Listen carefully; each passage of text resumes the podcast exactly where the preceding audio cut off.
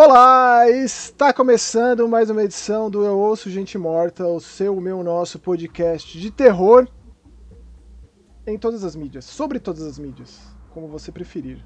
Literatura, É cinema, quadrilha. A gente tá sumido. Sumido? Oi, É, sumido. A gente nunca ficou tanto tempo sem, sem publicar um podcast, tipo, mais de um mês. Mil perdões. Mand- mandaram pra você um oi sumido. Ah, sempre, né? Sempre mandam isso. É, isso aí, ó. Sumido, mas voltamos. Estamos aqui depois de 30 dias, mais ou menos, aí. É, mas é, é o que seguinte, né? a gente já falou pro pessoal do Twitter aí, o Maxon explicou, são problemas técnicos, algumas coisas assim, mas nada nos impede de chegar até vocês, nossos É, a gente vai amigos. tentar compensar e a gente, eu digo, Maxon Lima e Romulo Matei. Yeah. Como sempre, esse podcast não existe sem um e sem o outro. Basicamente é isso. E sem todos vocês. Sem todos você.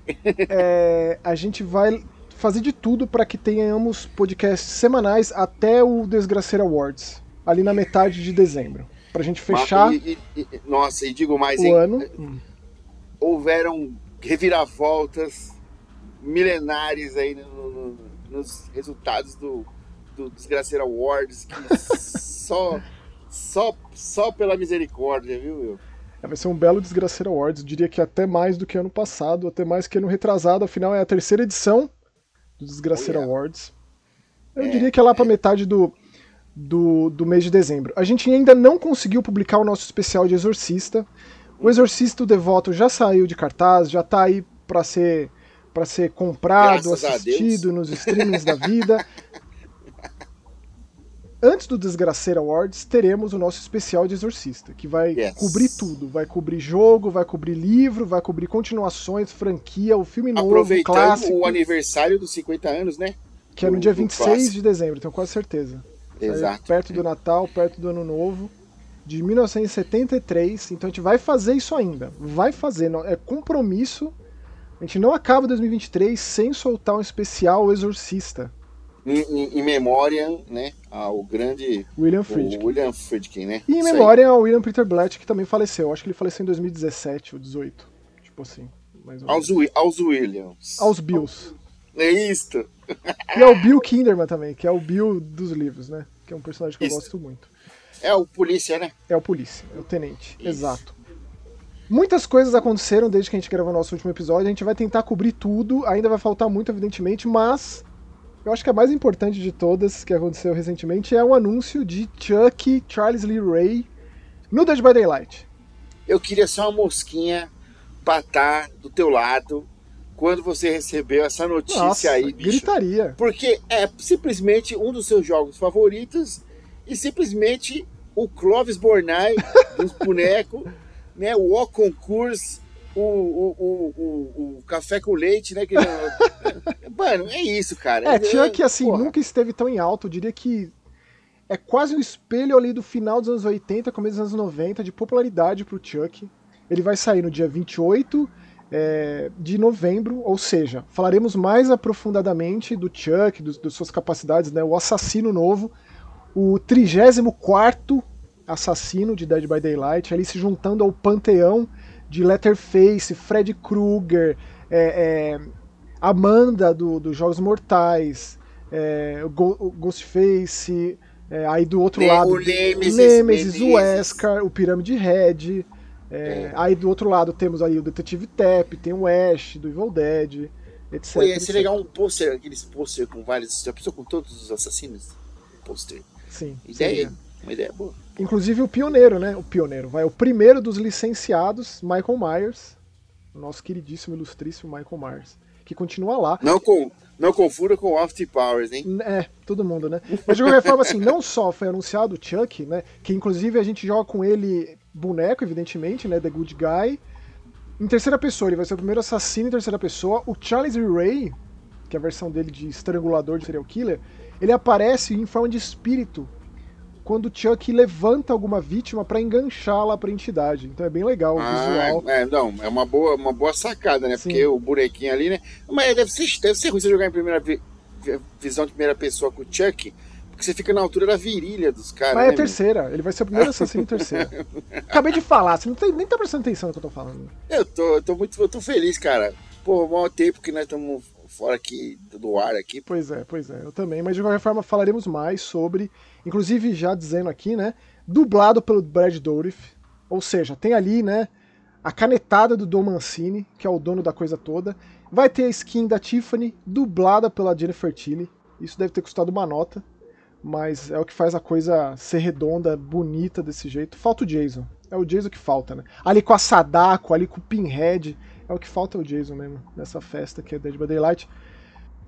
E também temos motivos para comemorar mais ainda, afinal, no dia 4 de novembro, foram completados 35 anos de um dos maiores filmes de terror barra ficção científica da história do cinema, na minha opinião, e eu acho que é do Romulo também. E de qualquer qual, um que é qual, fã do qual, John qual, Carpenter. Qual, qual, qual, qual, qual, qual, qual, Eles vivem do Raimundo Nonato. Eles Raimundo. Nonato.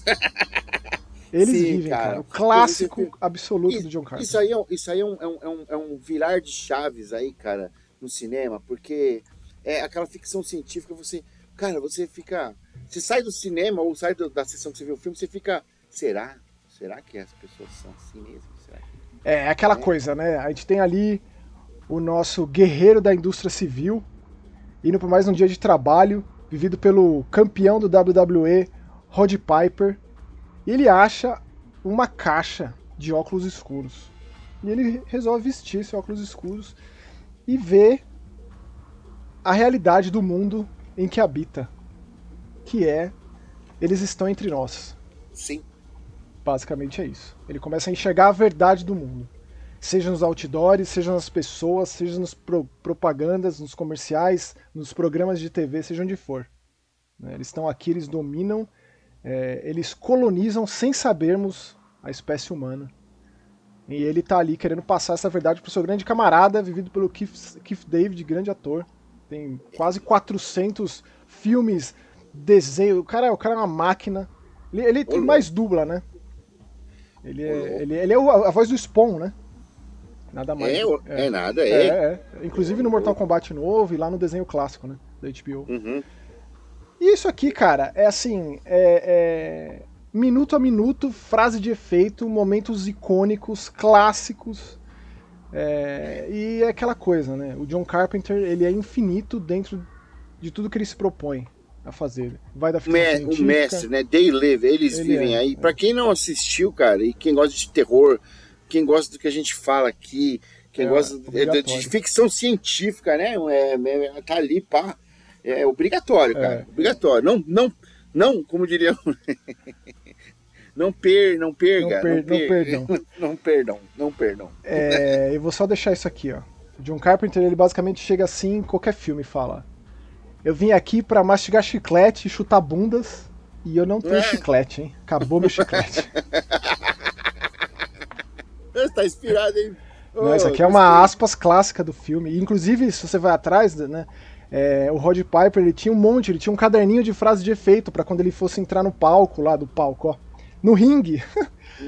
É, eu vou, eu vou ofender muita gente falando isso, me perdoe. Pra quem é fã de, de Telecat. né, WWE. É, É, é coisa séria, é religião. Mil perdões. É. Um Então, grande assim- Fã, um grande fã é o Mega. Ah, o é? Felipe Azevedo, mano. O Mega é muito fã, cara. Assim, O ó, LK6 também, grande Eu, eu camarada. aprendi a gostar de WWE, aí, a, a, a- curtir o Nature Boy, o The Undertaker. Ah, isso aí eu assistia quando eu era criança, o Telecat, né? Eu, eu era, Maravilhoso, eu tava- maravilhoso. Então, aí ele tinha uma caderneta com várias frases de efeito, ele mostrou pro John Carpenter. Ele só falou: essa aqui, ó. Essa aqui é a cara do teu personagem, que é o nada. É o nada e o Frank. É... Fala isso aqui, pelo amor de Deus, no filme. E num, num dos momentos mais áureos do filme ele faz. É obrigatório, maravilhoso. É difícil escolher um filme favorito. A gente já falou isso aqui algumas vezes, né? Dos filmes favoritos. A gente fez, inclusive, no aniversário redondo do Enigma de Outro Mundo. os- Nossa, é verdade. Qual que, qual que é mesmo o seu filme favorito do John Carpenter, ô Romão? Cara, é, nossa, é, eu não lembro da, da lista. Número um, não número um, um. There's only one, como diria o Padre Mary. Cara, eu acho que deve ser o Enigma do Outro Mundo. There's only é? one. Pode ser o Enigma do Outro Mundo, ou pode ser. Então, eu gosto muito de vampiros, eu gosto muito de. Cara, Padre, padre, ele revelou inúmeras personalidades ao longo do, da possessão. Só uma, meu filho. Só uma. E você sabe o meu número um. Eu não lembro qual que é. Halloween, pô. É, não, é verdade. Halloween não É dá. verdade. Halloween não dá. O primeiro. Primeiro, um clássico de 78. O não 2 dá. é foda também, né? Eu go- gosto, Tá, tá bom. gosto, gosto, respeito. Tem um carinho. É, Ah, nisso, cara, ó, salva de palma pra Jamie Lee Curtis aí, que ela é foda, hein? Ela é. Ela é muito. Bom, vamos começar então aqui com a saraivada de assuntos. O Bora. primeiro deles é um, um tanto quanto sofrido por uma série de motivos. Assim. Silent Hill já faz mais de um ano que a gente teve aquela Silent Hill Transmission, onde foi anunciado um monte de coisa. Silent Hill estava devidamente enterrado, sepultado desde 2012. Na verdade, depois a gente teve o Playable Teaser, né? Que é um triste devaneio, né? É uma, um delírio coletivo, basicamente, mas que influenciou um sem fim de desenvolvedores. Foi um sucesso danado. Mas de lançamento, Silent Hill, a gente teve o Downpour e o Book of Memories em 2012. Fora aquele lixo do HD Collection que a gente esquece. Né? Então, assim, um monte de coisa. Jogo, filme, o remake do Silent Hill 2, aquele jogo bizarro japonês, o Silent Hill F, o Townfall da galera que fez o, Obser o Observation, e essa caceta desse Silent Hill Ascension, que ninguém entendia direito o que, que era. Né, O Silent Hill devia ter voltado com um remake do 2. Concordo em gênero, número e grau. Assim, pra já chegar, espero, né, com paulada na cabeça. Espero, espero com um roupão e um charuto na mão pra jogar. Porque, E aí, quando você fica muito tempo sem informação, começa a surgir um monte de, de coisa, um monte. Aí vaza aqui na Best Buy, tem lá a descrição de que no Silent Hill 2 vai ter a história de origem do Pinhead, a Konami tem que mentir, que do não vai ter Pinhead, nada. não, do Pyramid Para- Head. Pirâmide Red. a Konami vem, tem que desmentir o negócio, etc. E, tal. e aí esse lance da Game Technology em parceria com a Behavior Interactive do Dead by Daylight e com a Bad Robot Games, que eu não sei que jogo esses caras fizeram, porém é Você lá não- do J.J. É Abrams. do, né? do, do J.J. Abrams, do Lost. Oh, mas, mas você não acha que é muita muvuca de muita gente? É muito, não é muito, como é que o pessoal fala? É, é muito cacique pra pouca tribo? Com certeza. E fica claro se você já tiver assistido, interagido, entre aspas, com esse negócio. Então, desde o dia 31 de outubro, desde o Halloween, que a gente Uhum. tem todo dia, religiosamente, às 22 horas, um novo capítulo de Silent Hill Ascension. 22 horas Brasil. Brasil, Tá é horário de É. Brasília, exatamente. De segunda a segunda, sabe-se lá por quanto tempo. Então, se você entra lá e assiste no, no ascension.com, ou baixa o aplicativo do seu celular, ou então até mesmo tem o aplicativo no PlayStation. Uhum. Não, não entrei lá pra ver, mas diz que, que existe, né? Você assiste ao vivo esse troço. É, e aí você toma decisões. A comunidade inteira, todo mundo que estiver assistindo, toma decisões. Decisões que vão levar o caminho dos personagens, vão ditar o caminho dos personagens. E também tem os momentos de Quick Time Event também que funcionam. Funcionam bem, assim, que você tem que ficar arrastando na tela, aperta o botão, fica apertando, segura, arrasta o mouse, etc. Pra ver se os personagens sobrevivem a um momento tenso de perseguição, que um monstro aparece. Sim. É que assim, cara, eu vou te falar. Ele é uma animação. É uma, Silent Hill Ascension é uma animação 3D. É como se fosse Muito uma... bonito, por sinal, viu? Eu acho. Não é ruim, mas eu acho o design dos personagens muito aquém do, do esperado pra uma coisa como Silent Hill. Hum. Especialmente dos monstros. Especialmente. Então, assim, o Silent Hill Ascension ele é uma coisa muito confusa. Fora que teve toda a polêmica de microtransação aí. Enfiaram um monte de, de, de dinheirama ali no meio pra você comprar emoji, emote, pra você interagir no chat. Que fica, mas o chat é uma putaria, tanto que desligaram em vários episódios. Poxa vida. E eu tô dizendo isso que eu li muito a respeito do Silent Hill Ascension, essa repercussão extremamente negativa que teve depois do dia 31. Porque eu só assisti do dia 31. Eu não tive a menor vontade de voltar. E Tem, quando, tem como ver os episódios que já passaram? tem assim, se você entrar no Ascension.com, tem um The Story So Far. Aliás, tá tudo, tá tudo com legenda em português, viu? Dá pra acompanhar bonitinho. Só que assim, Eu é tudo tô- muito Ó, eu tô inclusivo. no Ascension.com, não tem história far aqui. Tem, vai Ah, clicando não, aí. tem que criar, tem que Tem criar, criar, então, conta, você tem que criar uma é. conta, tem que criar teu boneco, você monta teu boneco, porque você tem a Uhum. chance de participar do negócio como um NPC. É verdade, é verdade. Urra. A gente tá moldando o cânone de Silent Hill. Né? Isso aí é, can- é canônico dentro de Silent Hill. Só que é muito confuso e veio cheio de ruído. E essa marcou a volta de Silent Hill. E eu achei isso muito complexo e muito problemático. E foi uma volta de Silent Hill extremamente convulsionada. Extremamente. Quando poderia ser um baita jogo, impactante, assim, sabe? Que deveria ser o certo. Silent Hill é videogame. Por mais que tenha se tornado multimídia, é videogame. Isso aqui, eu, assim, é, é ambicioso. E eu respeito por esse lado. Só que, cara, ser ou não Silent Hill isso aqui, tanto faz, entendeu? Tanto, podia ser a nova temporada de Channel Zero. Podia ser a nova temporada de. sei lá, entendeu? É, eu acho um tanto complexo. Produto criado por fã da coisa. Mas assim, é uma opinião tanto quanto. sei lá, pesada a respeito. É, eu pretendo tentar voltar, aquilo que respondendo sua pergunta, tadiamente, mas respondendo, se você entrar lá, você vai ter umas recapitulações dos momentos-chave. Eu não sei dizer se é tudo, porque cada episódio tem tipo 15, 20 minutos, Romulo. É, é, é curto. Entendi. Só que é, tipo um sitcom. É intrusivo, assim. É, é, você, no momento de decisão, aparece um monte de coisa na tela. E aí corta a legenda, corta a imagem, entendeu? Aí você vota aqui, você tem as opções lá para votar. Visivelmente uma é, é, é uma, uma má decisão, uma boa decisão, uma, uma decisão neutra. Você tem pontos, você não pode ficar voltando à vontade. Quando você volta lá e você faz algumas coisas, você tem uns desafios pra você fazer lá, uns quebra-cabeça que você resolve quando o jogo, quando a animação não tá rolando, pra você ganhar mais pontos para você poder continuar interagindo, entendeu? Esse foi um dos motivos que gerou a polêmica é, das, microtransações, das microtransações, do dinheiro. Né? Botou dinheiro lá, cara. Até o, o, o, o, criador, o diretor desse negócio, deu uma despirocada numa live lá, ele ficou, ficou um tanto quanto emocionado e começou a falar um monte de coisa, isso aí repercutiu muito negativamente. Então, tipo, tem alguém comentando sobre Silent Hill Ascension? Não. É, bom, é isso, cara. É isso. Pelo bem e pelo mal, eu acho que no Game Awards aí, até o fim do ano, a gente vai ter um trailer novo de Silent Hill 2 com uma data. Porque tem que ter. Vazou, eu acho que é. foi na Austrália, pela é classificação etária. É sempre pela Ásia que vaza. É, que é, que, é, que é março. A Ásia Oceania, né? Que é março do ano que vem, alguma coisa assim.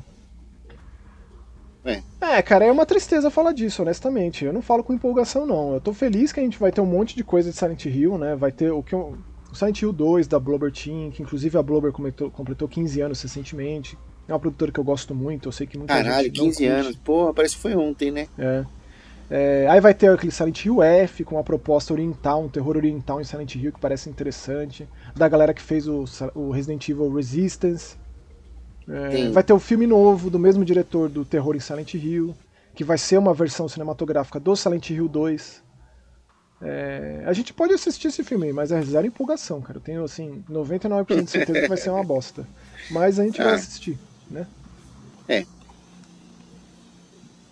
E é claro que vocês sabem aí as, as, as cerejas deste bolo putrefato.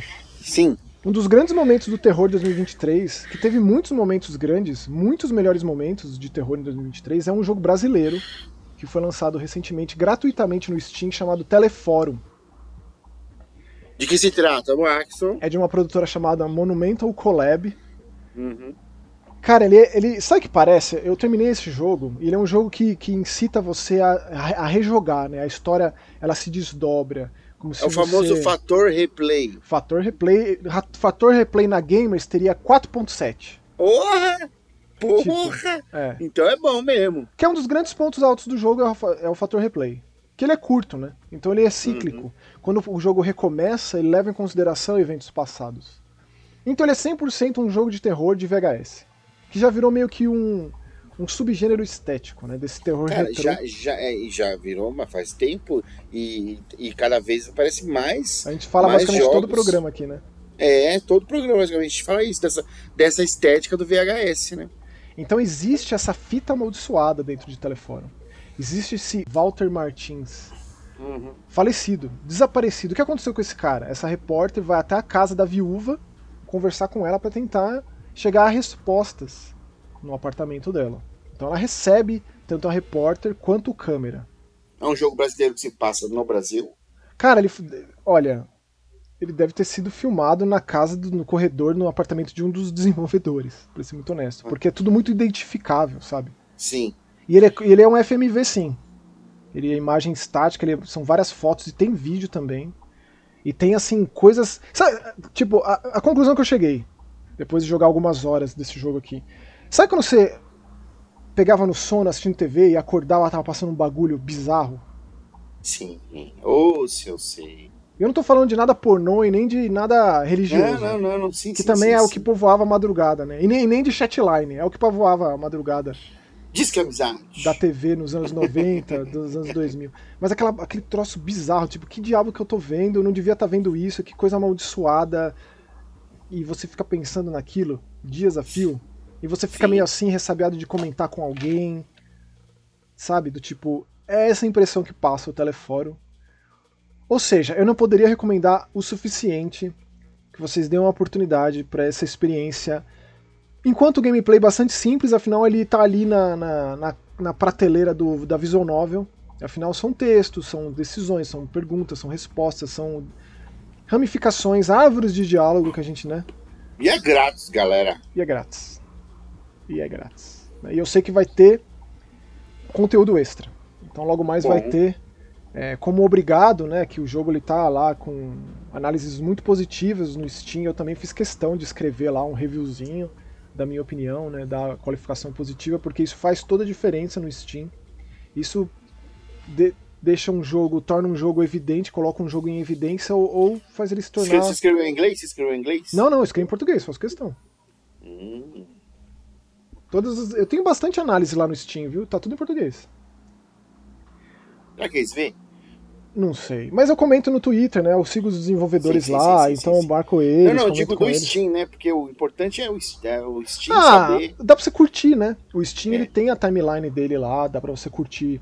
Eu posto foto, né? Tem os textos. Tem os curadores no Steam, que é uma coisa que eu gosto muito. Tipo, tem os curadores lá de jogo brasileiro, curador de jogo de terror, curador de jogo de navinha.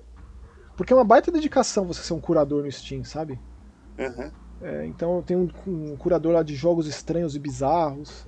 Tudo que esses É você, caras... né? Tem que ser você. Eu não né? tenho. Eu, eu, eu- por muito tempo eu pensei em criar uma curadoria no Steam. Só que realmente é é- exige tempo, dedicação. Né? É, de dedicação, exatamente. Pois é, Nós estamos quase tendo tempo para gravar nosso programa aqui, pô. exatamente. Então É. é, né, tem que ponderar as coisas, porém telefora no Steam. Recomendado. É, uma coisa que a gente recomendou bastante aqui, já faz uns programas, é o jogo do Massacre da Elétrica. Né, The Texas Sim. Chainsaw Massacre. Tem tido atualizações, grande parte delas atualizações de matchmaking, de problema de XP, que ganha, que perde, é, e de, de bugs gerais. Porém, recentemente a gente teve um lançamento pago, de um conteúdo pago, que é um, le- um letterface criado pelo Greg Nicotero. Então eu achei isso uma junção absolutamente fantástica, cara. O Greg Nicotero, ele é o discípulo de Tom Savini, a gente comenta bastante dele aqui, ele é muito famoso pela maquiagem que ele faz, os efeitos práticos que ele faz em The Walking Dead.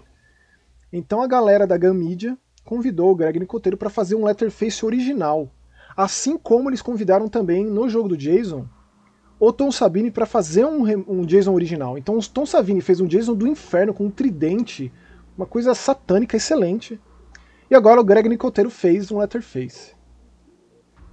Que é só skin, né? só uma roupinha com suspensório, uma coisa bem, né? E excelente o rosto, né? Aquela coisa macabra do rosto sobre rosto do Letterface. E eu joguei muito com essa, com essa pele nova aqui. É, e pra mim, assim, é uma alegria continuar falando do jogo E do quanto Massacre custou a, Elétrica. a- a pele nova? Eu, eu, eu recebi, a galera eu, me, me enviou a pele. A roupinha. Do, é. Mas é isso, também fica aqui mais uma vez né, a nossa recomendação do jogo do Massacre da Serra Elétrica, The Texas Chainsaw Massacre, disponível no PlayStation, Xbox e PC e com crossplay. Sim, bom lembrar, dá pra ligar o crossplay, então tem sempre bastante gente jogando. E em breve vai ter novo mapa e novos assassinos, novos sobreviventes. Ou seja, continuaremos falando de Texas Chainsaw Massacre aqui. Até porque, né, Romulo? Eu acho que vai ter mais filme também. Nada foi dito, porém, o filme do ano passado na Netflix gerou um rebuliço, né? Dono do campo de girassóis. É, do Letterface vovô, Sim. o Letterface no TikTok. É... Nossa, é, aquela, cena, aquela cena do ônibus é icônica, é, viu? é, eu achei que teve, teve coisa interessante naquele. Sim, sim, sim. Até porque a franquia é uma franquia zoada, né? O Massacre Elétrica tem muito filme muito péssimo. E aquele lá é dos males o menor. E por, e por falar em muito péssimo, cara, o próximo jogo que eu vou comentar aqui é um que. das experiências mais execráveis de 2023 no terror pra mim. É, o que faz Stray Soul ser minimamente digno de menção é que temos aqui algumas faixas compostas por Akira Yamaoka. É, sim. É a parte boa desse jogo.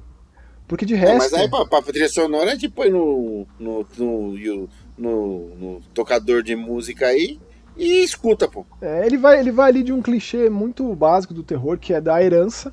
A gente tem o nosso camarada ali perdido na vida que herda uma puta casa, vai morar lá e ele tá ali no aplicativo de namorico numa noite, e aí ele começa a conversar com uma menina e coisas estranhas começam a acontecer na casa, e essa menina coincidentemente está ali próxima a ele e fala de uma velha, uma idosa que morava nessa casa, coisas muito estranhas aconteciam nessa casa.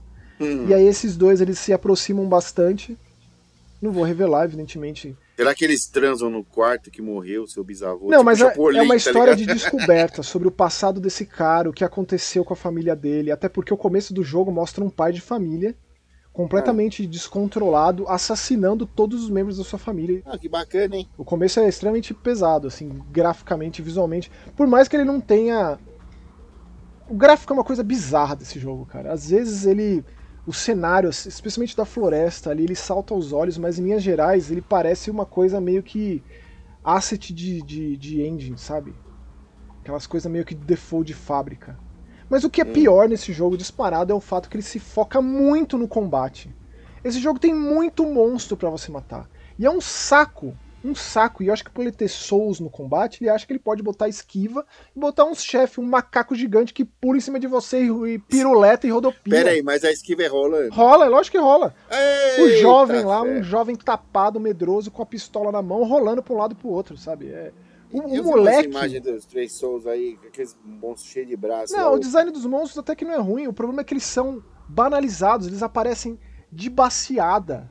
De baciada. Tem um lá que é como se fosse uma aranha com várias patas e um. Dá pra você ver bem a arcada dentária, assim, os dentes humanos. Que a primeira vez você vê e fala, caceta, que estranho. Mas você, você derrota 50 em 5 minutos de jogo, entendeu? Tipo, e é um jogo meio que afunilado você gasta muito tiro e você tem muita munição. Você pega munição aqui, munição ali, não sei o que, não sei o que lá. Seja. Uma catástrofe esse jogo. Ruim. Não é péssimo. De extremo mau gosto em muitos sentidos. Bem, bem. A única coisa que, não, que eu gosto nesse jogo é o pug do, do protagonista. Que inclusive você faz, você ganha uma conquista pra fazer carinho no pug lá, que é bem bonitinho. Mas, cara, do início ao fim, assim, é uma catástrofe. Não foi fácil terminar esse jogo, porque por ele ser muito focado em combate, tem umas partes um tanto difíceis. Hum. É, e tem chefões, né? Então. Mas, cara, que, que, que mequetrefe viu esse jogo. Rapaz, da história ao gameplay é uma catástrofe. Então eu recomendo manter distância de Stray Souls, que está disponível no Xbox, PlayStation e Steam. E curiosamente, com textos em português brasileiro. É isso aí. E, e agora temos uma, um lançamento também na, é, na Netflix, não é? Não é isso aí? É, altas expectativas, né? Que foi lançado no dia, numa, numa quinta-feira 12. não, é, não foi? Uma minissérie da Netflix 100% inspirada, homenageando um dos maiores escritores da história da humanidade, que é Edgar Allan Poe. E... Eu diria se não for um dos maiores, se não for o maior, hein? É, que na verdade, se você leva em consideração quem ele influenciou, né? Tudo que é. ele criou, Exatamente. do alto da sua bebedeira é, eu diria que ele é um dos mais importantes, né? A despedida de Mike Flanagan. Da Netflix com a queda da casa de Usher. Exatamente. É aquilo, né? Todo mundo já fez vídeo, todo mundo já falou, as pessoas elas engolem, vão à base de forceps, a gente tá tomando o nosso tempo.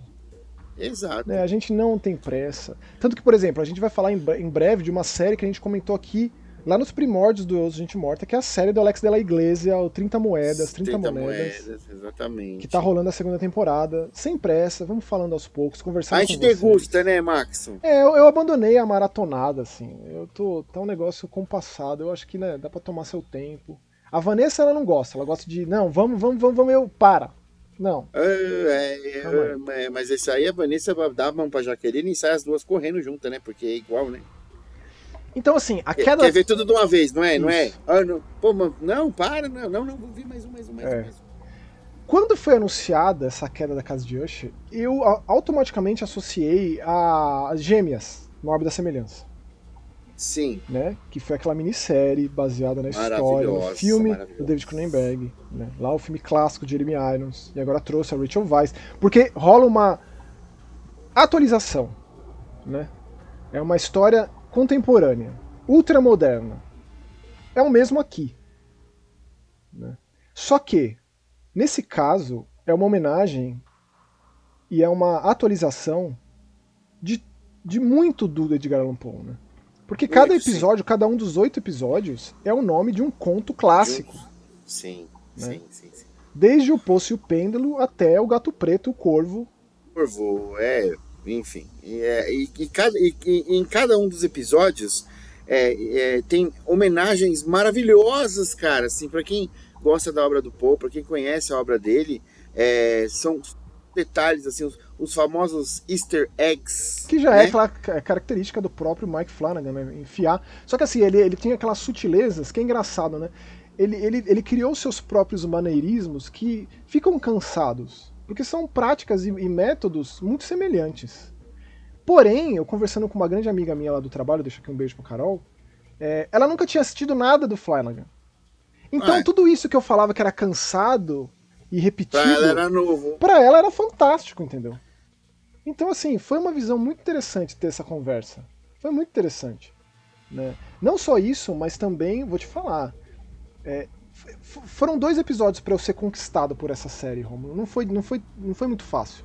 Porque ela me pareceu muito plástica e artificial a princípio. Querendo apresentar Sim. aquele monte de gente bizarra da família Usher. Sabe, cada um com os seus fetiches, as suas excentricidades. Me pareceu muito artificial. Só que no final do segundo episódio eu já estava comprado.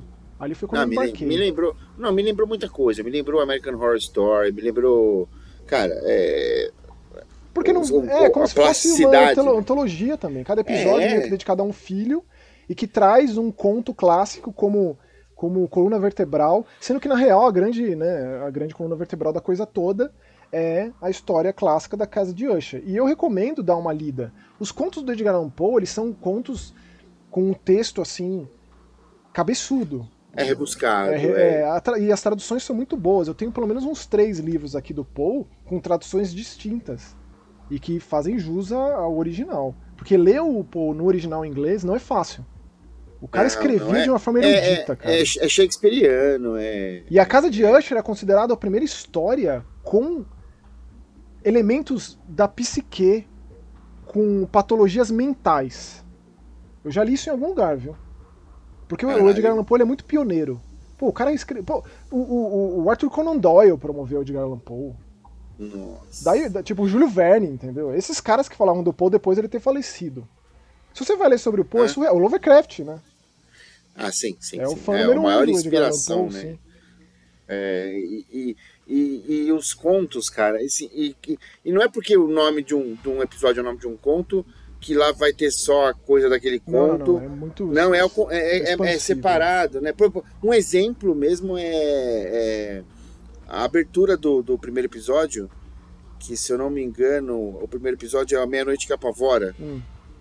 que começa com. com é, é, é, é, a abertura do poema do Corvo, né? Isso, e assim. Que era, era uma vez aspas, uma meia-noite. Tem, é, tem aspas. Era uma vez uma meia-noite triste. Então essa é a abertura do Corvo, que é o último episódio. Exato. E aí tem a Cara, figura do Corvo, porque assim, ele também tem uma, uma construção tanto quanto não linear, né? Sim, e muito sim. curiosamente, o Roderick Usher, que é o patriarca, né, ele é vivido pelo Bruce Greenwood, que para mim só não é um ator mais fantástico nessa série do que a Carla Gugino, que já é antiga colaboradora do Mike Flanagan, que ela faz uma personagem central em todas as histórias e que une é, todos os membros da família Usher. O Bruce Sim. Greenwood nunca tinha contracenado com com o Flanagan, porque é, a exemplo do que você citou, né, do Ryan Murphy lá, o American Horror Story, os uhum. atores e atrizes voltam interpretando novos personagens. É o caso. Aqui tem a galera da Mansão Bly, tem a galera da Missa da Meia-Noite, né, da Residência Rio. E Roderick, né? Será que Roderick é um nome de. É um nome pra esses velho rico, né, meu? Então, Roderick Burgess do Sandman, né, velho? É, com certeza, o Neil Gaiman com certeza também é fã de Edgar Allan Poe. Com certeza. E o, e o Usher, se não for. Eu acho que é top 5 contos mais famosos do Edgar Allan Poe. Sim. Eu acho. É difícil mensurar. Mas ó, é um dos eu, mais ó, avaliados, ó, analisados. Vindo, vindo, na cabeça rápido assim, ó. É o Gato Preto, o Corvo, o Pouso e o Pêndulo. Coração Delator. Vi, Terrado Vivo, é. é. Inclusive, eu recomendo também que você vá atrás do clássico Solar Maldito, do Roger Corman com o Vincent Price, que ele é o Roderick Usher, que é muito mais fiel à história. Pra quem não sabe quem é Vincent Price, é a risadinha do final da música do Michael Jackson, do Thriller. E é o cara que... Né, Darkness fall across the land. E é, e é, e é o pai do, do Edgar, Edgar Mãos de Tesoura, né? É o último papel dele. Ele já estava, é, inclusive, lindo. com Alzheimer bem avançado. Velhinho, lindo, é. Pra mim é o maior ator de terror de todos os tempos. Inalcançável.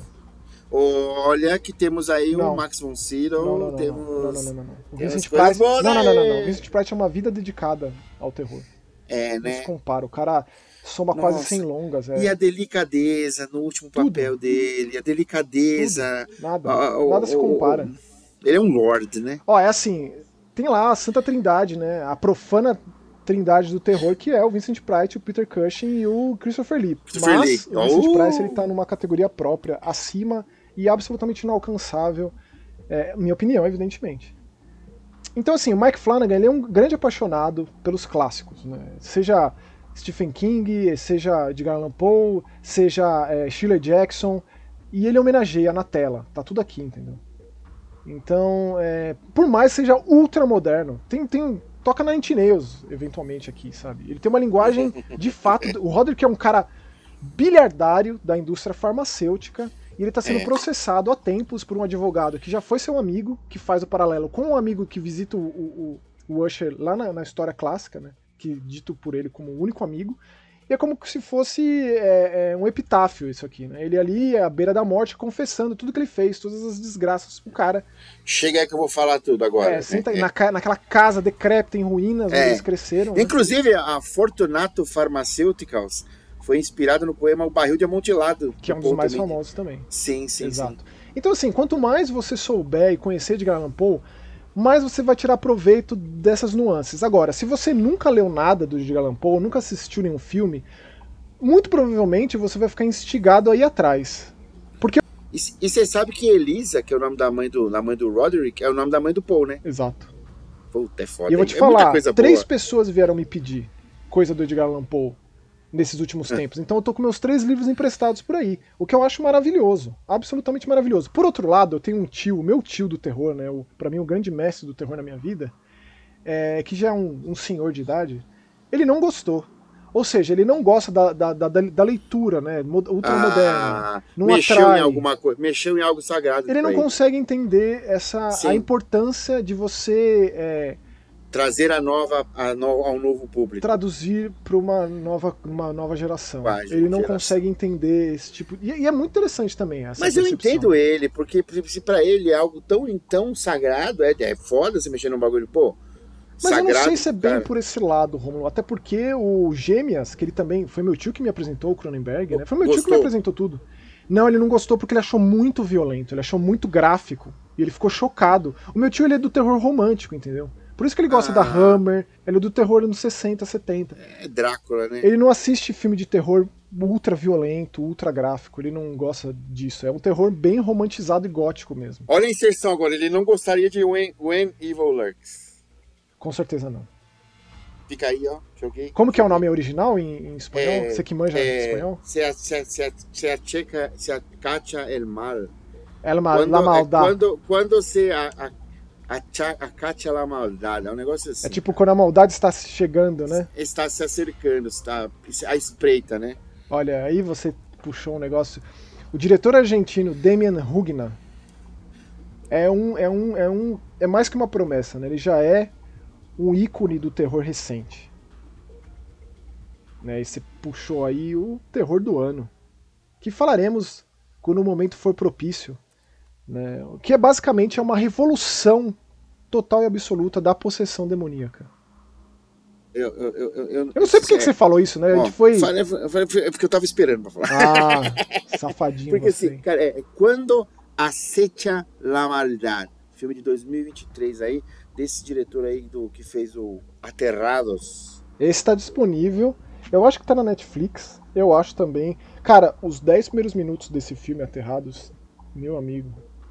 É, e tem uma cena na cozinha ali também, né, Max? Jesus. E aí o cara ele segue é, nessa nessa ideologia independente marginal de cinema de terror.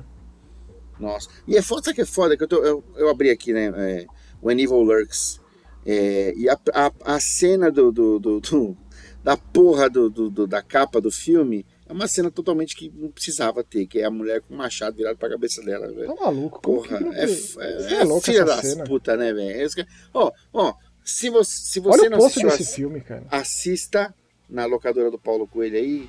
ou... dá, seu, dá seus pulos. Se vira que você não é redondo, papito. Ó, entendeu? mas a gente vai terminar esse programa É. falando do, daquele que, pra mim, na minha modesta opinião, passou o Resident Evil 4 como meu terror do ano 2023 de videogame, que é o Alan Wake 2. Por falar em passou, eu que passei raiva nesse jogo. Porque eu paguei quase 300 reais nesse jogo. No, não foi no PC, ou seja, PC geralmente dá mais. Ó, o seu PC não roda, não sei o quê. Foi no Play 5 pra eu ter bug no primeiro segundo do jogo, brother. Não tava nem as legendas, não tava sincronizada igual na hora certa. É, o que, que é pior? É isso que você falou? Ou eu É. não ter nenhum único bug em 25 horas de jogo e ter um bug que eu simplesmente não consigo seguir o jogo adiante?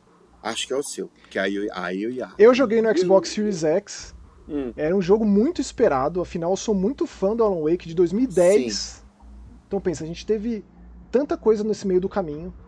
É, E assim, quando foi anunciado há uns anos, eu fiquei muito em choque. Eu nunca pensei que fosse de fato ter o Alan Wake 2, que na verdade foi anunciado antes mesmo do anúncio oficial do jogo, que foi na DLC.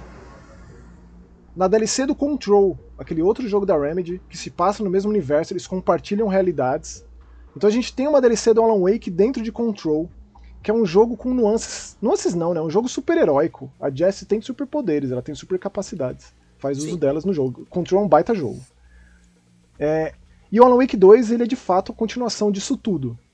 Inclusive não só do clássico de 2010, mas das DLCs também daquele jogo. Ou seja, a versão remasterizada que saiu recentemente, e eu fiz um vídeo lá no Mais Que Horror quando saiu essa versão, do Alan Wake de uma forma geral, né? Inclusive, caso você esteja ouvindo esse podcast, seja lá onde for, dá um pulinho lá no youtube.com.br Masquehorror, que tem um monte de vídeo legal lá. E também é lá onde a gente conversa com o pessoal, né? Todo, todo final de Ou seja, gente é, morta. é tudo. Ou seja, é tudo canônico, né? Tudo foi lançado. É tipo Silent Hill Ascension, é isso que você tá falando. É isso aí, isso aí, isso aí. Tá. Então leva tudo isso em consideração. Então quanto mais. É tipo é, é, o caso de Usher com relação a ler as- os contos do Edgar Allan Poe, é com relação a você ter não só conhecimento de Alan Wake de Control, mas também demais da Remedy. Por exemplo, eu não joguei os Max Payne, Sim. mas, né, mas é de conhecimento geral que o Sam Lake, que é o diretor e roteirista do, do Alan Wake, ele é a cara do Max Payne, né? E é um cara da Remedy desde o início, ele tá envolvido com a Remedy desde sempre. Então ele, ele se tornou a cara da Remedy, né? E é um cara muito importante na história, porque agora ele é um personagem aqui dentro, ele é um agente do FBI. Então, eu não vou dizer onde o Alan Wake está, porque eu não quero contar o final, mesmo que seja um jogo de 13 anos atrás. Maxon, eu, ó, eu vou fazer uma pausa aqui. Sabe o que, que me lembrou muito, mas muito, mas muito o Alan Wake 2? Hum. True Detective.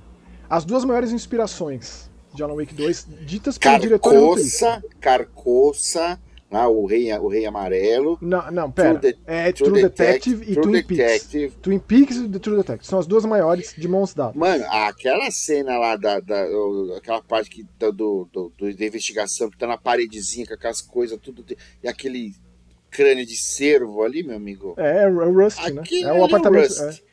É o apartamento do Russ, do maravilhoso ó, ator Matt McConaughey. Matthew McConaughey, que, cara, ele, nossa, aquele.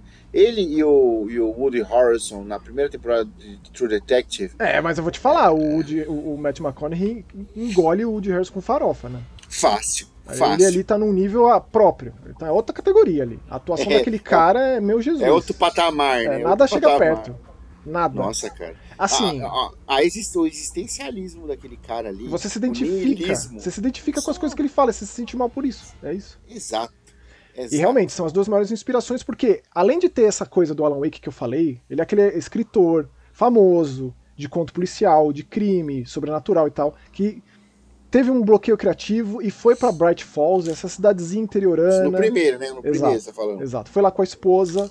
Algo acontece ali nesse Cauldron Lake. É, e existe um choque de realidade. A gente passa a ter conhecimento de uma outra realidade sombria, um lugar sombrio, que existe ali a, a, a, um, um, a um passo de distância dessa nossa realidade. O tecido que separa ambas é, é muito tênue. É, o que inclusive é a última frase do primeiro jogo, né? It's not a lake, it's an ocean. Inclusive.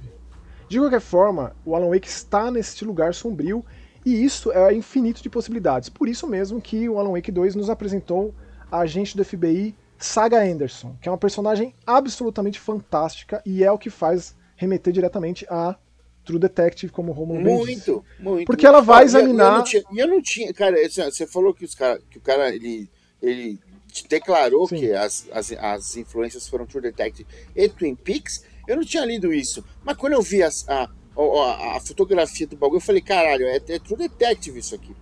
Então ela chega em Bright Falls, que é uma cidade que lembra muito Twin Peaks. Você tem uma liberdade de exploração de Bright Falls nesse jogo que excede muito, assim. Não é aquela coisa ultra vasta, mas é muito mais que o suficiente para que você se aprofunde na cidade. Esse jogo não é um jogo de excesso. Ele pode ser excessivamente, graficamente muito apelativo. Ele faz uso de todos os recursos narrativos, tecnológicos que a Remedy já fez, como FMV. FMV projetado não é simplesmente uma sequência de vídeo, é FMV projetado no jogo, que você confunde o que é real e o que não é. Esse jogo brinca com a perspectiva constantemente. Ele é um jogo metalinguístico dentro do que é a Remedy enquanto criadora de videogame. Então, ela debate a si mesma dentro de sua evolução enquanto criadora de videogame. Você sente isso jogando esse jogo com, com, a evolução das personagens, do gameplay, das capacidades dos personagens dentro da história. Então essa gente saga, ela vai examinar um assassinato que está acontecendo em Bright Falls. Existe um culto ali. Ela vai descobrindo mais sobre isso. Eles vestem essa máscara de servo, assassinam cruelmente, arrancam o coração da pessoa, faz toda uma, uma cena ritualística e matam assim, um negócio execrável, um negócio pesadíssimo. Me lembrou outra cena do True Detective, quando tá aquela primeira cena que eles encontram a vítima prostrada com um chifre, é, né? Exatamente Aí o cara fala assim: qual que é dos chifres? E, e o Rusty vira e fala: It's not a horn, it's a crown. É uma coroa. É isso aí, cara. Porra, mano. Eu, eu não tinha assistido True Detective na época. É. Mas quando, quando foi dito que era uma das maiores influências pro Alan Wake 2, eu imediatamente comecei a ver. E eu me arrependi muito então, de não ter visto, porque então é muito foi chocante. recente, você viu recente, recentemente? Então. Sim, eu assisti com a Vanessa, a gente assistiu agora. O que, que ela achou? O que, que ela achou? Nossa, chocada. Tá chocada. Mas ó, é muito importante pontuar porque, tipo, se você gosta de True Detective, realmente você vai ter uma conexão com o, o, o Alan Wake, mas é muito mais do que isso. Uhum. Ele não é true crime, digamos assim. Ele é também, mas ele é mais do que isso. Porque o Alan Wake e a, Sarah, a saga Anderson, eles caminham lado a lado na história. Eles, um depende do outro, um conecta o outro, e depois de um determinado momento você consegue transitar entre as jogatinas com uma certa liberdade. E são coisas muito distintas. Então, assim, eu achei um jogo primoroso. Eu fico triste dele estar com esses problemas técnicos. Ele teve um patch recente que foi nominalmente colocado lá o meu problema da minha missão que eu estava preso e ainda assim não corrigiu. Então eu percebi que eu só, só começando de novo. E eu não quero começar esse jogo de novo tão cedo, porque vai eu vou perder tudo, entendeu? É, né? Vou, vai é ser, vai ser, vai, vai diluir os momentos extremamente especiais que esse jogo me trouxe, e foram inúmeros. Inúmeros momentos eu fiquei em choque com esse jogo.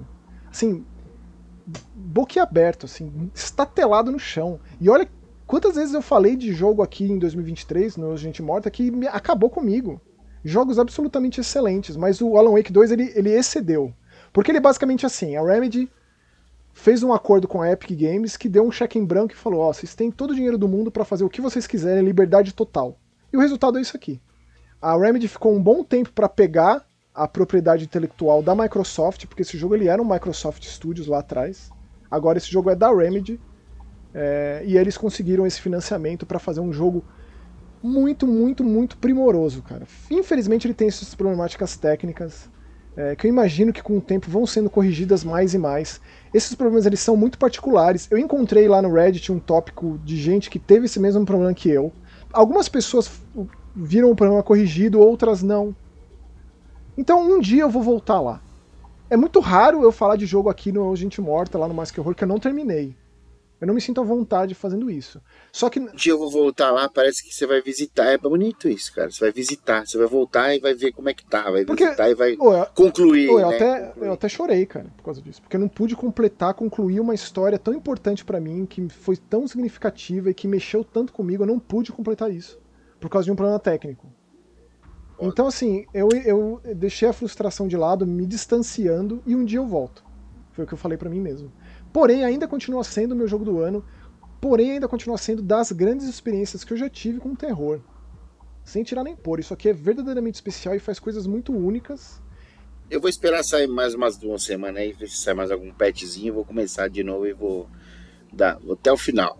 Eu conversei com bastante gente que jogou no Xbox que não teve problema, não teve esse tipo de problema. E conversei com pessoas que tiveram outros problemas que eu não tive, entendeu? De qualquer forma é isso. Alan Wake 2 disponível no PlayStation, Xbox e PC. É, no PC via Epic Games Store. É uma baita experiência. É uma experiência extremamente madura, muito, muito bem escrita, cara. E muito ambiciosa. E que, e que se conclui. Não é simplesmente uma ambição que se perde, que se esvai. É realmente um, uma obra conclusiva. E eu digo isso mesmo sem ter terminado o jogo. Quando eu digo conclusivo, eu digo enquanto Remedy. Porque eu, vi, eu via muito isso, né? Uma conversa dos desenvolvedores para consigo próprios. Isso, isso foi muito especial de poder testemunhar, sabe? E esse jogo está sendo muito falado, muito comentado. E eu espero que mais pessoas joguem e que esse se torne o patamar com relação à maturidade em texto em jogo de terror. A gente falou de dois extremos aqui: aquela porcaria do Stray Souls um jogo extremamente de moleque, assim, sabe? Infantiloide, e esse aqui, entendeu? É, é, é, bom quando surge algum jogo que ele, ele, ele, estabelece um novo padrão, né? Um novo padrão a ser alcançado. A gente já teve isso, tipo, diversos tipos de estilos de jogos, diversos títulos, né? Mas é, quando a gente tá vivendo nessa época, a gente é muito. Porra, a gente é muito sortudo, na verdade. Com certeza. A gente, a gente tá vivendo na época. É, às vezes eu pensava, porra, deve ser foda os caras que viviam na época que, que tinha no, no, no, renascentismo ali, ou na época da, da. Porque eu amo ópera, né? Os caras, porra, que, que viveram na época contemporâneos de Beethoven, né? De Mozart, assim, você fala, porra, mano, olha o que tá surgindo agora. Mas olha o que tá surgindo agora aqui, bicho. No nosso, no nosso escopo aqui, nas coisas que a gente gosta, de terror Cara, é, na minha porra, opinião, precisa... se pareia. Só que a gente precisa de décadas para poder assimilar e, né, e digerir. Entender e falar, porra, a gente, a gente viveu, a gente coexistiu no planeta Terra junto com o, o cara, com, sei lá, o Idkin, junto com, com porra, o, o, próprio Max von Sydow, junto com Vincent Price. A gente viveu no mesmo, na mesma época que esses caras estavam vivos, cara. É difícil, cara. É maravilhoso. Que aquele Yamaoka, sabe? Porra. É isso aí. Bom, mas é isso. Alan Wake 2. Vamos conversar sobre lá nos comentários. É sempre a, a parte mais maravilhosa. Afinal de contas, chegamos nesse momento. Chegamos. Então vamos para os comentários do programa. Eu ouço Gente Morta número 74. É sexta-feira 13 com Jason, Jogos Mortais After, é, X, After Dream e Rueceira, que falamos de Rueceira, hein? Puta que filmaça, hein, bicho? É, que filmaça. Puxa lá o primeiro então, Romulo, por gentileza. Estamos aqui, ó, é, com o Cavaleiro Templário. Ele mandou aqui, ó. Tá sempre, ele tá sempre conosco aqui, né? Nos acompanhando. Sobre querer ou não, Max, eu respeito você querer ou não falar. Ah, é, ele Beleza? questionou sobre a nossa religião no programa, é, em algum programa passado. Não, é, sim. E sobre o Rômulo eu entendo. A minha pergunta é, por que fico é, é porque fico curioso em saber como o medo do sobrenatural funciona em alguém que não crê em sobrenatural. Por exemplo, como ter medo de algo que você não crê que exista? Nós, por exemplo, temos medo de alguns filmes de slash porque sabemos que existem psicopatas e serial killers. Na verdade, é, o, o medo, o Cavaleiro Templário, ele é uma ele, ele, ele é a liberação de hormônio, né? Tipo, adrenalina e tudo mais que, que é uma resposta do organismo para qualquer estímulo, estímulo que você tenha que não seja, que não seja um estímulo positivo, né? É, e a função do medo é para você preparar você para você ou, ou fugir ou lutar ou você ficar paralisado ou tentar se esconder é, e, e, isso independe porque o medo ele não precisa ser de algo real e eu vou te falar cavaleiro acreditar ou não é só uma parte ínfima do todo para mim, Exatamente. o grande lance é você estar aberto a possibilidades. Exatamente, é porque naquele, naquele universo aquele demônio existe. Naquele universo, aquele mal que espreita existe, cara. Então você, você cara, ó, mal que espreita, hein? When Evil Lurks. De novo, é só uma dica. Uma dica, eu joguei assim uma, ao ar, né? Então, ao Léo. Cara, ao Léo. Então, cara, é, é assim, é você tá, como o Maxon disse, você está aberto. Você pode não crer. Tem um ditado é, basco, né, que é maravilhoso, que é Eu não creio los, las brujas, pero que las hay, las hay. Assim, não, não acredito no, na, nas bruxas, mas que existe, existe. Entendeu? Então é isso, cara. É, você tá aberto para você aproveitar daquele, daquele universo o máximo possível. O ser humano é o único ser vivo que gosta de sentir medo, que paga para sentir medo, que, que despende o seu tempo para ir correr atrás do medo. Nenhum animal, cara, faz isso. Ele, ao contrário, o medo é um alerta, o medo é um mecanismo de defesa. Ó, oh, A gente não, né? Eu vi aqui que o Cavaleiro Templário tem um outro comentário lá para baixo, ah. eu vou ah. juntar com esse. Beleza. ele fala assim, ó, eu discordo que a religião faça o ser humano se sentir pequeno. Quem faz isso é a ah. ciência ao dizer que nós somos um acidente da natureza que veio do nada e vai para lugar nenhum. Aqui também é de um comentário que eu fiz recentemente e eu peço desculpas caso eu tenha desrespeitado ah, alguém sim, sim. com relação às suas crenças, porque aqui de fato se respeita a opinião alheia e as diferenças. Certeza, aqui no certeza. Gente Morta, no Mask Horror, não tem espaço para racismo e preconceito para diferença, diferentes opiniões, pontos de vista, perspectivas, tem muito espaço. E eu peço desculpas caso é você tenha se sentido assim, Cavaleiro de Coração. E você é, continua de verdade. Aqui, ainda mais, ainda mais porque ele é um cara o Cavaleiro Templário, ele é um cara que ele sempre vem aqui, comenta. Sim, gostaria que ele continuasse. Ele, ele gosta, né? é. né? Pô, com certeza, você, você faz parte disso, cara. Você faz parte do programa, você faz parte da, da, da, da, da família aí, o Gente Morta, do, do, Mais Que Horror, cara. Ó, ele continuou dizendo assim, as religiões nos dizem que somos todos únicos e especiais, que existe um ou mais divindades nos ajudando, nos regendo, ou ao menos brigando por nós, além da origem miraculosa da humanidade em todas. Então ele só é. concluiu é. aí o pensamento e a visão dele com relação à religião e eu respeitosamente é, é, peço desculpas. Eu estava conversando, eu tava conversando com um grande amigo meu que veio me visitar eu, aqui, o Marcelo. Ele é médico, ele é psiquiatra, né? E ele é ateu também.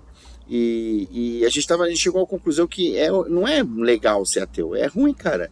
É, é desesperador. Em alguns, alguns pontos é desesperador você não ter no que você se apegar ou acreditar, ou falar assim, porra, tem um negócio daqui quando acabar. Para mim, quando acabar, acabou. Então, é, é tudo serve para quê? É tudo em vão? Aí entra o existencialismo.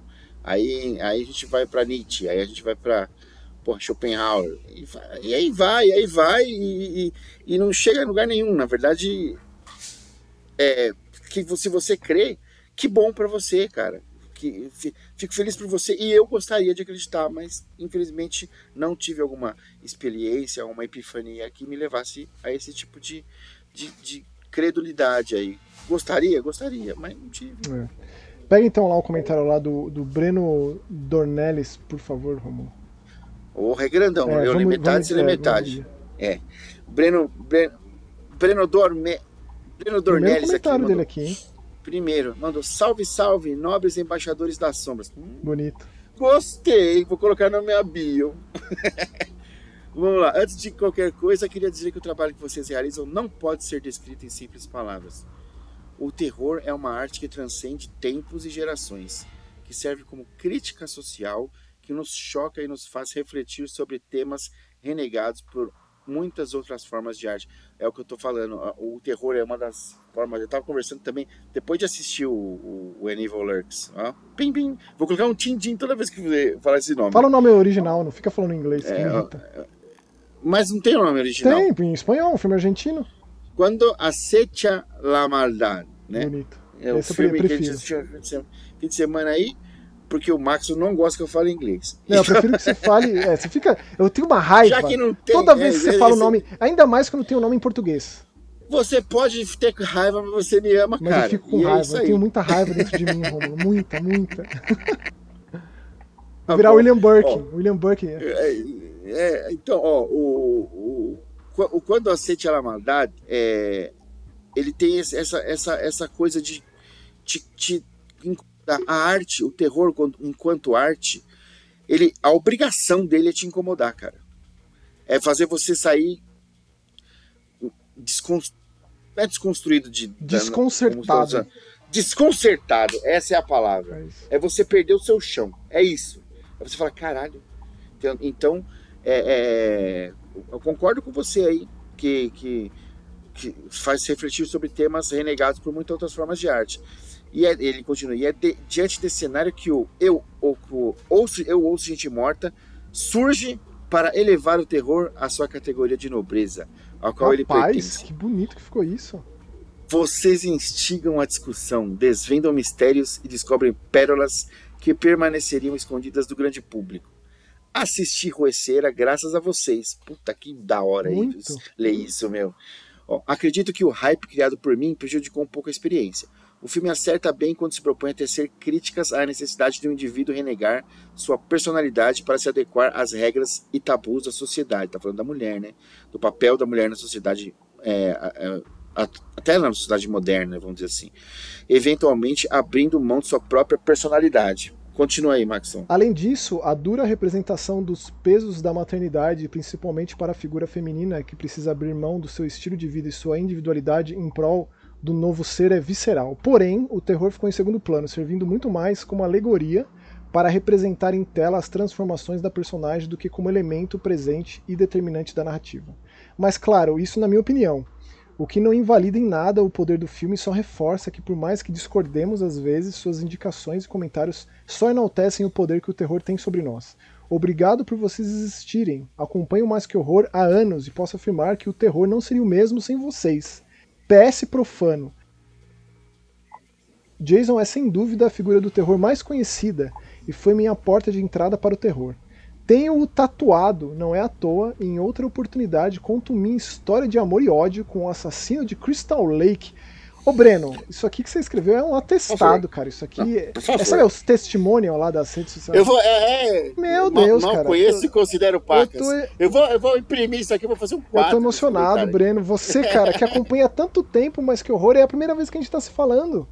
Pô, volte mais, é. comente mais e compartilhe sua opinião, porque quando a gente discorda que a coisa enriquece. Né? Esse lance do terror, de ser uma alegoria e tal, isso é tão particular, né? Isso é tão particular, inclusive, é, eu tendo revisitado filmes, seja porque eu tive vontade ou a pedido de amigos. Normalmente, quando eu não gosto muito de filme e um amigo meu gosta muito, eu revisito esse filme.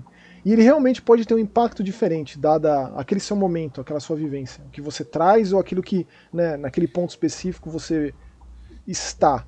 É, e já mudou minha percepção com relação a muitas coisas, não só filme, Mas livro e quadrinho, especialmente videogame. Que videogame, assim, é claro que isso também é opinativo, mas eu acho que ainda é a mídia, a manifestação artística mais exigente por parte de quem consome.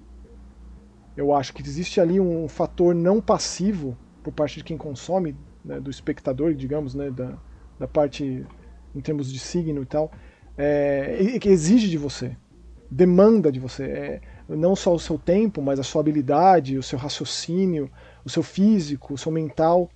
É, é. Né? Eu acho que é por isso mesmo que o videogame acaba sendo uma coisa passional, eu acho que até mais. É um envolvimento. É claro que né, isso, é, isso não dá para mensurar, não dá para colocar numa balança esse tipo de coisa, né? Mas eu já tive revisitações e a coisa mudou. E aí você colocou dessa forma, é, para mim um dos grandes momentos do terror de 2023 está numa cena de pesadelo do Rueceira. Uhum. Então, assim, eu tenho muito, né, por conta de vivências minhas, aquele cenário daquelas mulheres para onde ela vai pedir ajuda, que a tia dela leva ela lá, aquilo é de um terror Sim. inominável. Mas é porque eu já vivi coisas muito semelhantes àquilo. É, é, é a Hecate, né? São as, as górgonas. Então, as... É, então assim, eu, das coisas que eu mais gosto, e é por isso que eu sempre coloco o terror de mãos dadas com a comédia, que é a manifestação artística pontual como espelho do seu tempo e muito, muito, muito, muito particular. Sim. Viu, Breno? E aí, ó, junte-se a nós, aos seus irmãos da grande família aí, ó. Temos o Senhor Cabeludo, o Six Shark Dope, o Templário, o, o Capeta. Somos uma, é. somos uma família Viking, então somos uma grande família aqui, ó. E vou parafrasear e vou dizer Welcome to the family, son. Olha, mandou um Jack Baker aí, ó. É. Então puxa o próximo aí que é do, do próprio. Do próprio, do Mr. do Mr. Harry Harry Asshole. O senhor Cuca Harry Asshole. Puta que eu pariu. Então, ele mandou boa madrugada a todos. Tô tendo a oportunidade de jogar Callisto Protocol e tô gostando do jogo. Puta, jogar. Foi injustiçado. Foi injustiçado. É, é porque foi, teve a, foi sair junto com Dead Mas Space, ele saiu né? antes, não é esse o motivo. Ele É. foi injustiçado. É claro que ele se fez muito às sombras do Dead Space, mas ele é um bom jogo. Gostei da mecânica de bater. Sai do padrão de ter um arsenal pesado de armas. E os gráficos, a atmosfera é coisa linda, hein? Se concordo. Tô jogando aos poucos. Geralmente jogo duas horas antes de sair pro trabalho. Ah, fa- Eu às vezes faço isso também. Eu acordo bem cedo, hein? Mas vamos lá. Tô trabalhando de segurança numa fábrica de fundição de ferro e aço. Ah, eu também! Eu- não de segurança, mas eu trabalho numa fábrica de fundição de aço. Pego o turno da noite e vocês são minha companhia durante as madrugadas. Ah, que emocionante. Hein? ó, Ó, enfim, então fica de boa, fica legal aí, o senhor com cabeludo, porque nós, agora nós vai encher vocês de programa aí, semana atrás de semana, até o final do ano aqui, hein? É, vai, ter, vai ter bastante repertório, bastante programa pra você escutar aí nas madrugadas da- das forjas de aço aí, ó. então ele mandou, obrigado por isso, a gente que agradece, abração pra todos, abração pra você. Valeu, se- senhor cabeludo. Seguindo aqui com o Wesley, gente, cara, como eu gosto dele, gente boníssima. Olá, amigos, como vocês estão? Queria começar dizendo que eu devo ser o único doido que ouve os episódios duas vezes, uma antes de ver os filmes e outra depois. É muito amor. Porra, que da hora isso, meu. Sobre Exorcista, provavelmente ele tá falando do Devoto, né? Bem Ah, médio. sim. Ideia legal, mas o roteiro é bagunçado demais. Pra mim colocaram Ellen Burstyn só pro filme ter mais credibilidade. Me parece que se tirarmos ela da história não vai mudar nada além de uns pequenos fanservices. Acaba sendo só mais um filme de possessão. Coisa boa é que, como parte do cachê, e também por participar do filme, ela exigiu um investimento num programa para jovens atores. Ó, Maravilhoso. saber disso já faz eu gostar um pouco mais desse filme. E também o que me deixou mais chateado com o filme foi justamente não ter um foco maior no próprio exorcista. Carinha infeliz. Puta, puta, fé, era, era, como é que era? A turminha do, do, do, do- da, da crença diversa feliz, Ah, né, meu? quero- Que tinha, tinha tudo que era... Só vou falar Puta, desse é- filme no nosso especial do É, Exorcista, tá porque bom. Ah, ah, ah. sobre Jogos Mortais X, amei, amei, amei. Tão Bom. bom que mesmo xingando gente no cinema não estragou a experiência do filme. É, realmente, assim, é impraticável ver filme de terror no cinema, né? Porque as pessoas são extremamente desrespeitosas, acham que estão na sala da própria casa, é um, é um É inferno na. Terra. Inferno na Terra. E puta vida, é verdade. Tava com o pé literalmente na minha cabeça. Perguntei se não sabiam se comportar no cinema e acabei mudando de lugar. Mas é como o Maxon disse, ir em cinema de shopping é pedir pra se fuder. No final deu tudo certo Faz uma camiseta, e eu Maxon. fiquei Faz feliz uma com o filme.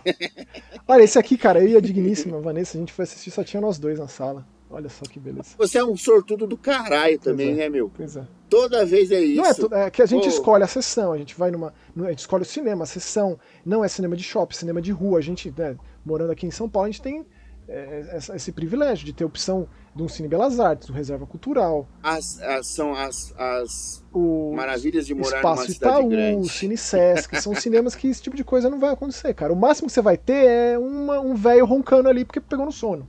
É isso, o máximo. É, um velho.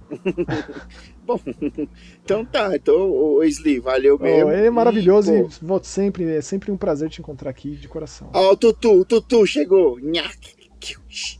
Kikiki mamamá. É, mano. Mandou um do Jason aqui, cara. Esse ano o nosso terror tá muito bem regado. Tá surgindo obras fantásticas em todas as mídias. Que quem faz cobertura de terror tá enfrentando uma macabra maratona. Até o terrir tá muito bem representado esse ano. Vi um tal de 16 facadas que me divertiu demais. É pra mim vídeo, né? Tem- Eu preciso ver esse aí. E tem um chegando em novembro que se chama It's a Wonderful Knife. Ó, Muito bom. é, é, é é um- é um X, É um uma trocadalho, trocadalho. trocadalho né, com It's a Wonderful Life, né? Então, aqui, ó. Pelo, que pelo elenco e premissa promete demais. Ansioso pra ver a opinião de vocês sobre o Devoto. Será um episódio Aguenta aí. Sick Shark, tá chegando. Tá chegando. Né, tipo, aconteceu muitos percalços, cara. De por que, que esse A episódio. gente fala, a gente fala. Muitos. Não, não não, fala? não, não, Não, é que Deu, não deu deixa. muita merda, deu muita coisa errada. A gente tentou de é. muitas formas, mas o Pazuzu não, não cooperou. Foi Mas vai, vai rolar. Vai rolar, A cara. bruxa tava Vai solta rolar. aqui, ó. Então ele bora de top 3 Jason. Jason. Jason, Jason. É.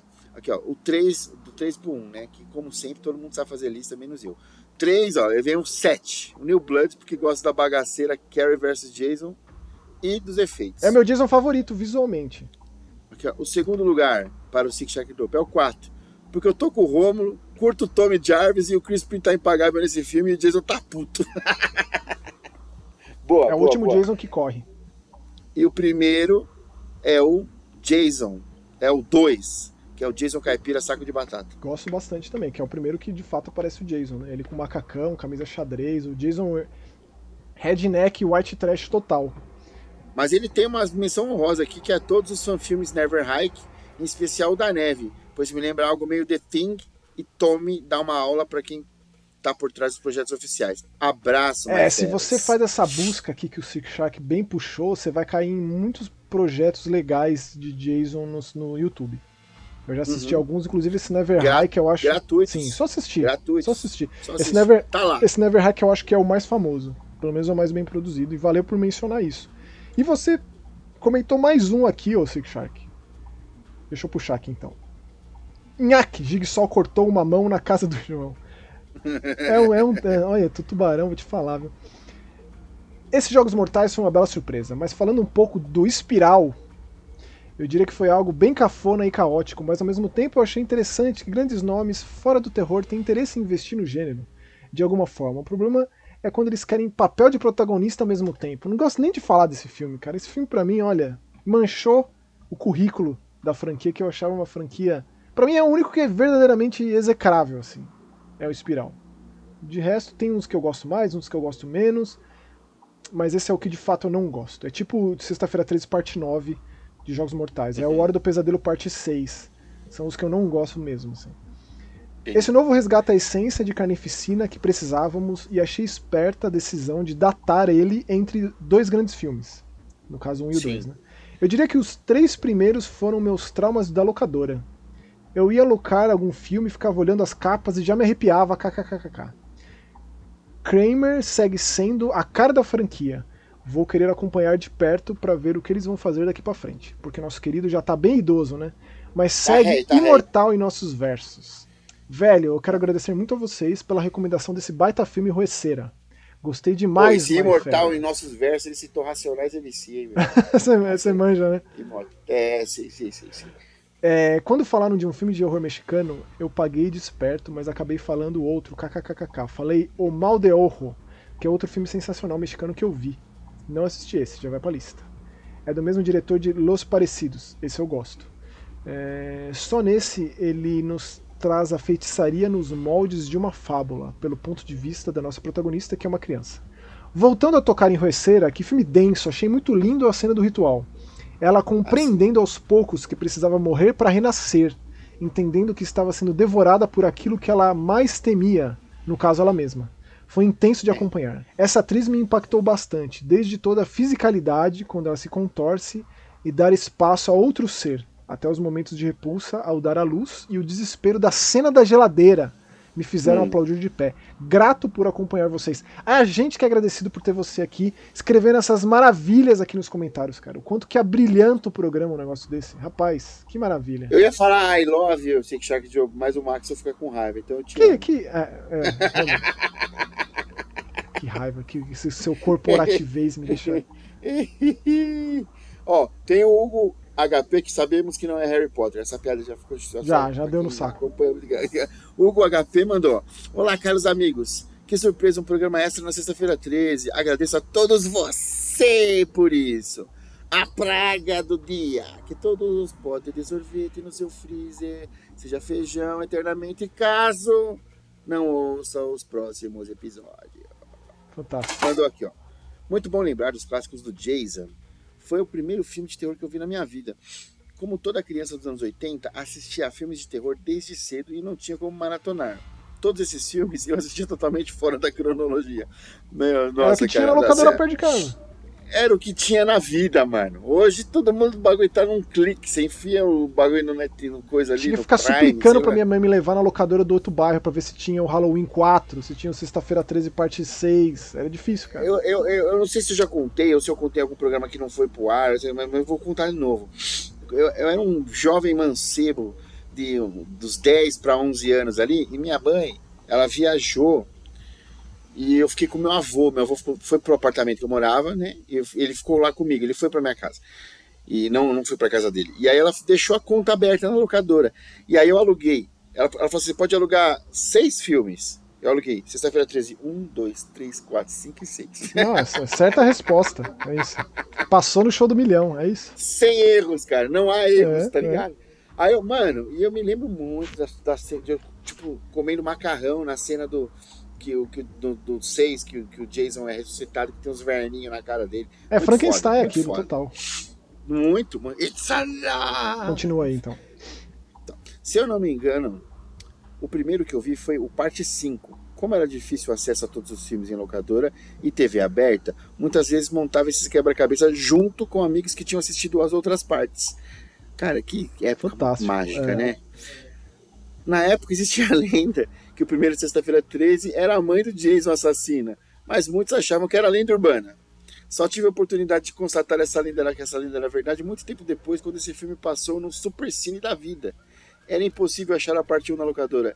E até mesmo na TV aberta, que dá preferência aos mais famosos. Porque, na verdade, é isso mesmo. O Sexta-feira 13 era a cara de Sexta-feira 13 era o Pô, Jason. Como que faz a musiquinha do Super Cine,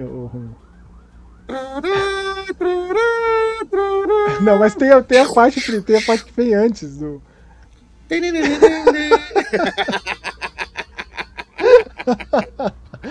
Muito bom. É boa, boa, boa. Ai, boa. que beleza. As crianças. Aqui, ó. Então, eles davam preferência pro, pro Sexta-feira 13 que tinha o Jason, né, meu? Vai, pô, vai ver o filme do Jason, não tem o Jason, tem a, a Dona Réia lá, meu, a Dona Voorhees. Então, ó, as crianças tinham coragem de assistir esse filme com o argumento de que o Jason não matava crianças. é, tem aquela criança no Sexta-feira 13 6, né? Que ela tá lendo é. um livro de um, de, um, de um filósofo foda que eu achei. Eu sempre achava isso engraçado. Quem, quando era, era, acho que era Foucault que ela tava lendo. Quando ele entra lá, sabe, que é aquele acampamento cheio de criança, ele entra, fica olhando de um lado, do outro, não mata nenhuma criança. É, eu acho sim, que tem a criança sim. com o livro do Foucault no colo. Vou confirmar. Olha o top 3 dele aí, ó. O 3 é o 3, o 2 é o 2 e o primeiro lugar é, um, obviamente, o parte 4, né? Que tem como, né? Grande abraço. Grande abraço para você também. Sempre um prazer recebê-lo aqui, Hugo.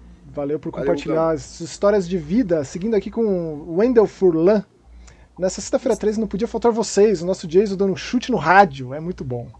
Nossa, é uma bica muito, muito bem dada, né? É, eu adoro. Pra mim, o game Sweet Home de 89 é o verdadeiro pai do survival horror. Concordo com você, Wendell. É tipo. Alone in the Dark veio depois, mas é sempre interessante pensar o Sweet Home nascido juntamente com o filme. Num esquema meio 2001. O livro sendo escrito junto com o roteiro do filme. Aqui no caso, é o filme e o jogo. Tem um jogo top-down de survival horror que eu curto muito, lembra Resident Evil, Heaven Dust. O segundo é muito bom. Para quem não jogou, vale a pena dar uma olhada. E tô empolgado para o hosting. Parece que vai ser muito bom. Valeu mais um ótimo papo dos mestres do horror e eu que agradeço ainda, porque você sempre cita algumas coisas muito relevantes. Né? O Heaven Dust é muito, deveria ser muito mais conhecido. E esse hosting é. aqui, cara, eu não sei do que se trata. Vou atrás, já vou anotar aqui. Não, mas até, até, até o Sweet Home, né? A citação do Sweet Home aí, pô, é valiosíssimo né, o jogo, né? Aliás, é, vou mencionar um negócio aqui. O, o Sweet Home clássico de 1989, o filme, ele é escrito e dirigido por um cara que veio a se tornar um grande mestre do terror japonês chamado Kiyoshi Kurosawa. Você não sabe quem é esse cara, uh. vale muito a pena ir atrás da filmografia desse maluco, porque ele é muito importante para o terror 90 em especial, enquanto um crítico do avanço das novas tecnologias. Ele colocava o fantasma na internet, o fantasma em lugares inusitados. E ele tem um, uma visão de mundo japonês muito interessante. E ele é, querendo ou não, ali junto com o Tokuro Fujiwara, que é o, foi o contratante do Shinji Mikami, é, uhum. criou a protogênese. Eu acho que é, é, é, a protogênese do survival horror. Enquanto que o Alone in the Dark, de fato, ele criou as regras, né? Se bem que, cara, é muito Sim. difícil né, mensurar, porque esse jogo também tem várias das regras do horror de sobrevivência, com backtracking. Esse jogo tem morte permanente, ele tem um, um QTE muito preliminar, assim, que deixa você sempre tenso, tem as habilidades distintas dos personagens, tem os quebra-cabeças, tem um sistema de batalha muito inusitado também, com criaturas assustadoras. Sweet Home deveria ser muito mais conhecido, porém, né, tipo, é um jogo que ficou limitado ao Famicom, eu só joguei com tradução Sim. de fã, que é uma tradução muito boa, inclusive, e é um jogo cabeçudo, um jogo difícil, cara, que você tem que usar é. e abusar do save state, porque se você perde um personagem, você perde a capacidade daquele personagem. Por exemplo, um cara que tinha um aspirador de pó, ele conseguia sugar cacos de vidro do cenário e, e por aí vai. É... Jogaço, cara. Muito foda. Muito legal você ter citado. Fiquei emocionado aqui. Sim. E temos aí os dois comentários finais do Nerd Terminal, Romulo. Manda os dois aí na sequência, por gentileza. Então é o seguinte aqui, ó. É, o Nerd Terminal mandou minha lista de sexta-feira 13. Parte 8 em primeiro. Parte 8 é em Nova York, Exato. né? Tá. Parte 2 em segundo, que é o saco de batata, Exato. né? E o parte 4. Ah, salvou. Salvou sua lista, cara. Salvou sua Cala lista. a boca, aqui, você não bicho. gosta do 2? É bom, o 2 é bom. não, mas o 8, o 8 é aquilo. Eu tenho um carinho muito especial pelo 8. Porque era um, Porque era o único que tinha. na locadora, então eu alugava esse filme toda semana. Eu sabia de cor. Porra, tá E a bom, fita é, da SIC Video tinha Memória afetiva. muito. né, A SIC? Video Pô. tinha ali, às vezes eles faziam uns poporri dos lançamentos deles antes de começar um filme. Porque antes de começar o filme tinha trailer, como se fosse cinema. Tinha trailer. Tinha o da SIC e tinha o da América Video Filmes. Lembra? América Lembro, e tinha disparar a- você. A Look, Aquela musiquinha. Look Video. A musiquinha. Aquela musiquinha. É. Eu vou, pôr- eu vou colocar, eu vou achar essa música, eu vou colocar aqui, ó. A música do América Video Filmes. Pô, olha, escuta aí, ó. A América Video vai esquentar este ano. Temos estrelas que cintilam no céu e filmes que vão derreter a sua tela. Aventuras quentíssimas e dramas envolventes para animar as suas noites. Com a América Video, você vai fazer a sua tela pegar fogo. Temos os filmes mais quentes e emocionantes porque nós somos fogo. Venha sentir este calor. A América Video oferece emoções ardentes este ano. É isso aí. Ó, e pra fechar, E- o último comentário do Nerd Terminal que é assim. Olá, amigos, não manjo muito de jogos mortais. Eu só assisti a trilogia. Mas vou assistir os outros por indicação de vocês. Ótimo programa. Cara, eu recomendo você assistir esse novo. Assiste os Jogos Mortais X, se você gostar, aí Sim. vai embora. Até porque tem a cena pós-créditos dos Jogos Mortais X, Por favor. que conecta de uma maneira muito curiosa filmes que você ainda não viu. Que seria do 4 pra frente. Eita. E é isso, né, Max? E é isso aí, ficamos por aqui. Pedimos perdão mais uma vez por a gente ter se ausentado por tanto tempo, mas a promessa agora é que até o fim do ano, até ali a metade de dezembro, a gente vai soltando toda sexta-feira um episódio novo, até porque tem muito tema, tem, muito, tem muita pauta, muita coisa pra gente conversar e tem Desgraceira Awards logo mais. Tá chegando, galera. Ó, aproveita aí, coloca nos comentários. Já vão colocando aí o que, que vocês acham que, que teve de melhor no ano aí, tá? E, e a gente se encontra na próxima semana. É isso aí, E um é beijo. be- um beijo do. do... Beijo, beijo, tchau.